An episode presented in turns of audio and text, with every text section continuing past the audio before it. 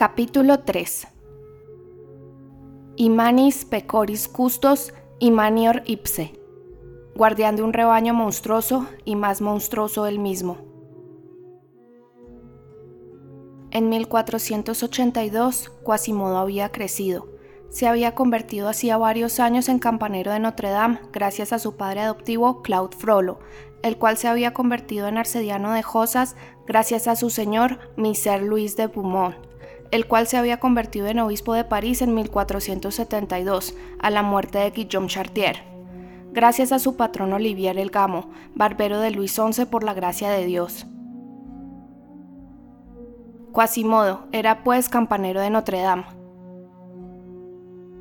Con el tiempo se había formado una especie de lazo íntimo que unía al campanero a la iglesia, separado para siempre del mundo por la doble fatalidad de su nacimiento desconocido y de su naturaleza deforme, aprisionado desde la infancia en aquel doble acero infranqueable. El pobre desgraciado se había acostumbrado a no ver nada de este mundo más allá de los religiosos muros que lo habían acogido a su sombra. Notre Dame había sido sucesivamente para él, conforme crecía y se desarrollaba, el huevo, el nido, la casa, la patria, el universo y no cabe duda de que había una especie de armonía misteriosa y preexistente entre aquella criatura y aquel edificio, cuando siendo muy pequeño aún, se arrastraba tortuosamente y a trompicones entre las tinieblas de sus bóvedas, parecía, con su cara humana y su constitución bestial, el reptil natural de aquel embaldosado húmedo y oscuro sobre el que la sombra de los capiteles románticos proyectaban tantas formas extrañas. Más adelante, la primera vez que se agarró maquinalmente de la cuerda de las torres, quedó suspendido de ella y puso la campana en movimiento. Cloud, su padre adoptivo, tuvo la sensación de hallarse ante un niño al que se le desata la lengua y empieza a hablar. Así fue como poco a poco, desarrollándose siempre en el sentido de la catedral, viviendo y durmiendo dentro de su recinto sin salir casi nunca, soportando constantemente su presión misteriosa, llegó a parecerse a ella, a incrustarse en ella, por así decirlo, a formar parte integral de ella. Sus ángulos salientes encajaban, discúlpenos esta figura, en los ángulos entrantes del edificio, y parecía no solo habitante sino su contenido natural. Casi podía decirse que había tomado su forma, al igual que el caracol toma la forma de su concha. En su morada, su agujero, su envoltura, había entre la vieja iglesia y él una simpatía instintiva tan profunda, tantas afinidades magnéticas, tantas afinidades materiales, que en cierto modo estaba adherido a ella como la tortuga a su concha, la rugosa catedral era su caparazón. Huelga advertir al lector que no se tome al pie de la letra las figuras que nos vemos obligados a emplear para expresar ese acoplamiento singular, simétrico, inmediato, casi consustancial de un nombre y un edificio. Huelga decir a sí mismo hasta qué punto se había familiarizado Quasimodo con la catedral como consecuencia de esa convivencia tan prolongada e íntima. Aquella morada le era propia, no tenía profundidad en la que Quasimodo no hubiera penetrado, ni altura que no hubiera escalado, en numerosas ocasiones subía por varios niveles de la fachada, agarrándose tan solo a los salientes de las esculturas. Las torres, por cuya superficie exterior a menudo se le veía reptar como un lagarto que se desliza por una pared vertical. Esas dos gigantes gemelas, tan altas, tan amenazadoras, tan temibles, no eran causa para él ni de vértigo, ni de terror, ni de sobresaltos. Viéndolas tan accesibles bajo sus manos, tan fáciles de escalar, se hubiera dicho que las había maestrado. A fuerza de saltar, de trepar, de recrearse en medio de los abismos de la gigantesca catedral, se había vuelto en cierta forma mono y gamuza, como los niños calabreses que aprenden a nadar antes que andar y juegan desde muy pequeños con el mar. Por lo demás, no solo su cuerpo parecía haberse amoldado a la catedral, sino también su mente. ¿En qué estado se hallaba esa alma? Resultaría difícil determinar qué pliegues presentaba, qué forma había adoptado bajo esa envoltura nudosa, llevando esa vida salvaje. Quasimodo había nacido tuerto, jorobado y cojo.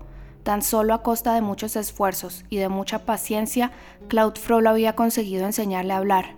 Mas la fatalidad iba unida al pobre niño expósito, convertido en campanero de Notre Dame desde los 14 años. Una nueva discapacidad se había añadido a las que ya tenía. Las campanas le habían roto el tímpano y se había quedado sordo.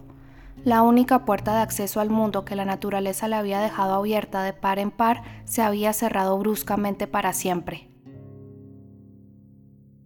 Y al cerrarse, interceptó el único rayo de alegría y de luz que penetraba todavía en el alma de Quasimodo, la cual se sumió en una noche profunda. La melancolía del miserable se volvió incurable y total, como su deformidad. Añadamos que la sordera hizo que, en cierto modo, se quedara mudo, pues para no convertirse en objeto de burla, desde el momento en que se quedó sordo, tomó la decisión irrevocable de encerrarse en un silencio que apenas rompía cuando se encontraba solo. Ató voluntariamente aquella lengua que Claude Frollo había tenido tantas dificultades para desatar. Esto hacía que cuando la necesidad lo obligaba a hablar, su lengua estuviera entumecida, torpe, como una puerta con los goznes oxidados. Si intentáramos ahora penetrar en el alma de Quasimodo a través de esa gruesa y dura corteza, si pudiéramos sondear las profundidades de esa organización mal hecha, si nos fuese dado mirar con una antorcha detrás de esos órganos sin transparencia, explorar el interior tenebroso de esa criatura opaca, iluminar sus oscuros recovecos, sus callejones sin sentidos, y arrojar de repente una viva luz sobre la psique encadenada al fondo de ese antro, sin duda encontraríamos a la desdichada en una posición lastimosa, encogida y raquítica como aquellos presos de los plomos de Venecia, que envejecían doblados por la cintura en una mazmorra de piedra demasiado baja y corta. Es indudable que el espíritu se atrofia en un cuerpo deforme. Quasimodo apenas sentía moverse ciegamente dentro de él un alma hecha a su imagen y semejanza, las impresiones de los objetos sufrían una refracción considerable antes de llegar a su pensamiento. Su cerebro era un medio particular. Las ideas que lo atravesaban salían de él completamente retorcidas. La reflexión procedente de esa refracción necesariamente era divergente y estaba desviada. De ello se derivaban mil ilusiones ópticas, mil aberraciones del juicio, mil desviaciones por las que divagaba su pensamiento, unas veces delirante y otras idiota. El primer efecto de esa fatal organización era el de enturbiar la mirada que dirigía a las cosas. No recibía prácticamente ninguna percepción inmediata, el mundo exterior le parecía mucho más lejano que a nosotros. El segundo efecto de su desgracia era que lo volvía malo, era malo, en efecto, porque era salvaje, y era salvaje porque era feo. Había en su naturaleza, como en la nuestra, una lógica. Su fuerza, tan extraordinariamente desarrollada, era una causa más de maldad. Malus, pues robustus. El niño robusto es malo, dice Hobbes. Por lo demás, para hacerle justicia, es preciso decir que quizá la maldad no era innata en él, desde sus primeros pasos entre los hombres se había sentido y más adelante se había visto abucheado, condenado, rechazado. La palabra humana dirigida a él siempre era una burla o una maldición. Al crecer solo había encontrado odio a su alrededor y lo había cogido. Había hecho suya la maldad general. Había recogido el alma con la que lo habían herido. Después de todo, no volvía sino de mala gana la cara hacia los hombres. Su catedral le bastaba estaba poblada de figuras de mármol, reyes, santos y obispos que al menos no se reían de él en sus narices y solo tenían para él una mirada tranquila y benévola. A las demás estatuas, la de los monstruos y los demonios, él, Quasimodo, no les inspiraba odio, se les parecía demasiado para eso. Más bien se burlaban de los otros hombres. Los santos eran sus amigos y lo bendecían, los monstruos eran sus amigos y lo protegían. Por eso a veces se pasaba horas enteras en cuclillas ante una de esas estatuas, charlando a solas con ella. Si aparecía alguien, salía huyendo como un amante sorprendido mientras ofrece una serenata. Y la catedral no era para él solo la sociedad, sino incluso el universo, incluso la naturaleza entera.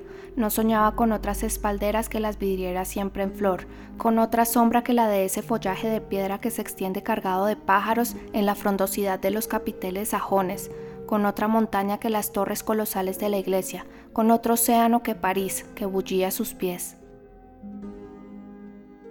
lo que amaba del edificio materno por encima de todo, lo que despertaba su alma y le hacía abrir sus pobres alas, que ésta mantenía tan miserablemente replegadas dentro de su caverna, lo que a veces le hacía feliz eran las campanas. Las amaba, las acariciaba, les hablaba, las comprendía. Desde el carrillón de la aguja del crucero hasta la gran campana del pórtico, a todas las quería con ternura.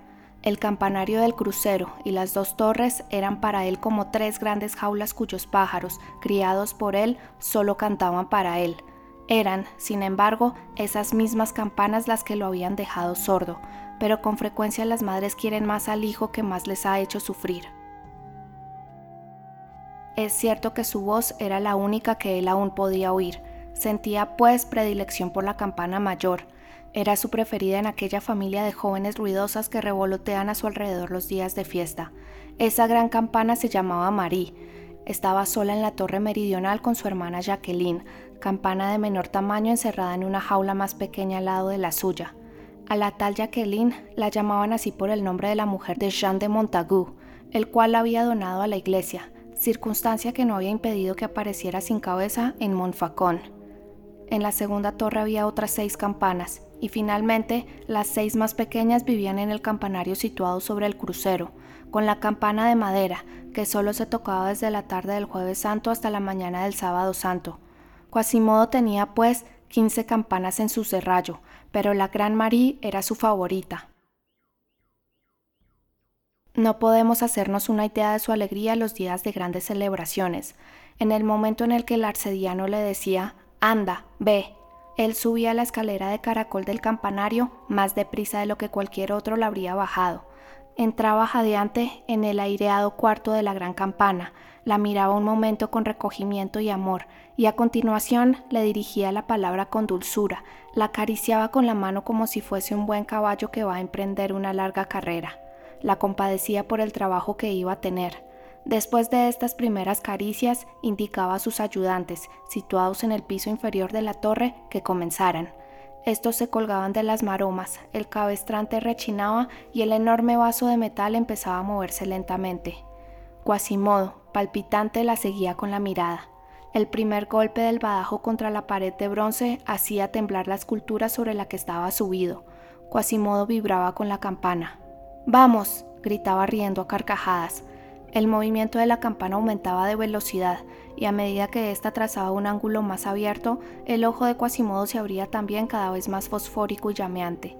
Finalmente el tañido llegaba a su apogeo y toda la torre temblaba. Estructura de madera, elementos de plomo, sillares, todo rugía a la vez, desde los pilotes de los cimientos hasta los tréboles del remate. Quasimodo alcanzaba entonces el punto de ebullición, Iba y venía, temblaba con la torre de la cabeza a los pies. La campana, desenfrenada y furiosa, presentaba alternativamente a las dos paredes de la torre su boca de bronce, de la cual escapaba ese soplo de tormenta que se oye a cuatro leguas de distancia. Quasimodo se colocaba ante aquella boca abierta, se agachaba y se levantaba al ritmo de la campana, aspiraba aquel formidable aliento, miraba alternativamente la plaza que hormigueaba al fondo, doscientos pies por debajo de él, y la enorme lengua de cobre que iba, segundo sí, segundo no, a gritarle al oído. Era la única palabra que oía, el único sonido que turbaba para él el silencio universal. Se deleitaba como un pájaro al sol. De repente el frenesí de la campana se adueñaba de él y su mirada se transformaba. Esperaba que pasase la campana como la araña espera a la mosca, y se abalanzaba bruscamente sobre ella con ímpetu. Entonces, suspendido sobre el abismo, abandonado al balanceo formidable de la campana, agarraba al monstruo de bronce por las asas y lo estrechaba entre las rodillas, lo espoleaba con los talones y redoblaba, con toda la fuerza y todo el peso de su cuerpo, la furia del volteo. Mientras tanto, la torre se tambaleaba, él chillaba y hacía rechinar los dientes, sus cabellos rojizos se erizaban, su pecho hacía el ruido de un fuelle de fragua, su ojo llameaba, la campana monstruosa relinchaba jadeante bajo él, y entonces ya no era ni campana de Notre Dame ni Quasimodo, era un sueño, un torbellino, una tempestad, el vértigo cabalgando sobre el ruido, un espíritu agarrado a una grupa voladora, un extraño centauro mitad hombre y mitad campana, una especie de astolfo horrible a lomos de un prodigoso hipogrifo de bronce vivo. La presencia de este ser extraordinario hacía circular por toda la catedral como un soplo de vida. Parecía que se desprendía de él, al menos según las supersticiones crecientes de la gente, una emanación misteriosa que animaba todas las piedras de Notre Dame y hacía palpitar las profundas entrañas de la vieja iglesia. Bastaba que supieran que estaban allí para que creyeran ver cobrar vida y moverse los cientos de estatuas de las galerías y de los pórticos. Y realmente la catedral parecía una criatura dócil y obediente bajo sus manos. Esperaba su voluntad para elevar su potente voz. Estaba poseída y habitada por Quasimodo como por un genio familiar. Se hubiera dicho que él hacía respirar el inmenso edificio. Estaba, efectivamente, por todas partes. Se multiplicaba en todos los puntos del monumento. Tan pronto veía uno con espanto, en lo más alto de una de las torres, a un extraño enano que trepaba, serpenteaba, se arrastraba a cuatro patas, bajaba por el exterior sobre el abismo, saltaba de saliente en saliente e iba a rebuscar en el vientre de alguna corcona esculpida. Era Quasimodo echando a los cuervos de sus nidos. Tan pronto se topaba en un rincón oscuro de la iglesia a una especie de quimera viva, acuclillada y ceñuda.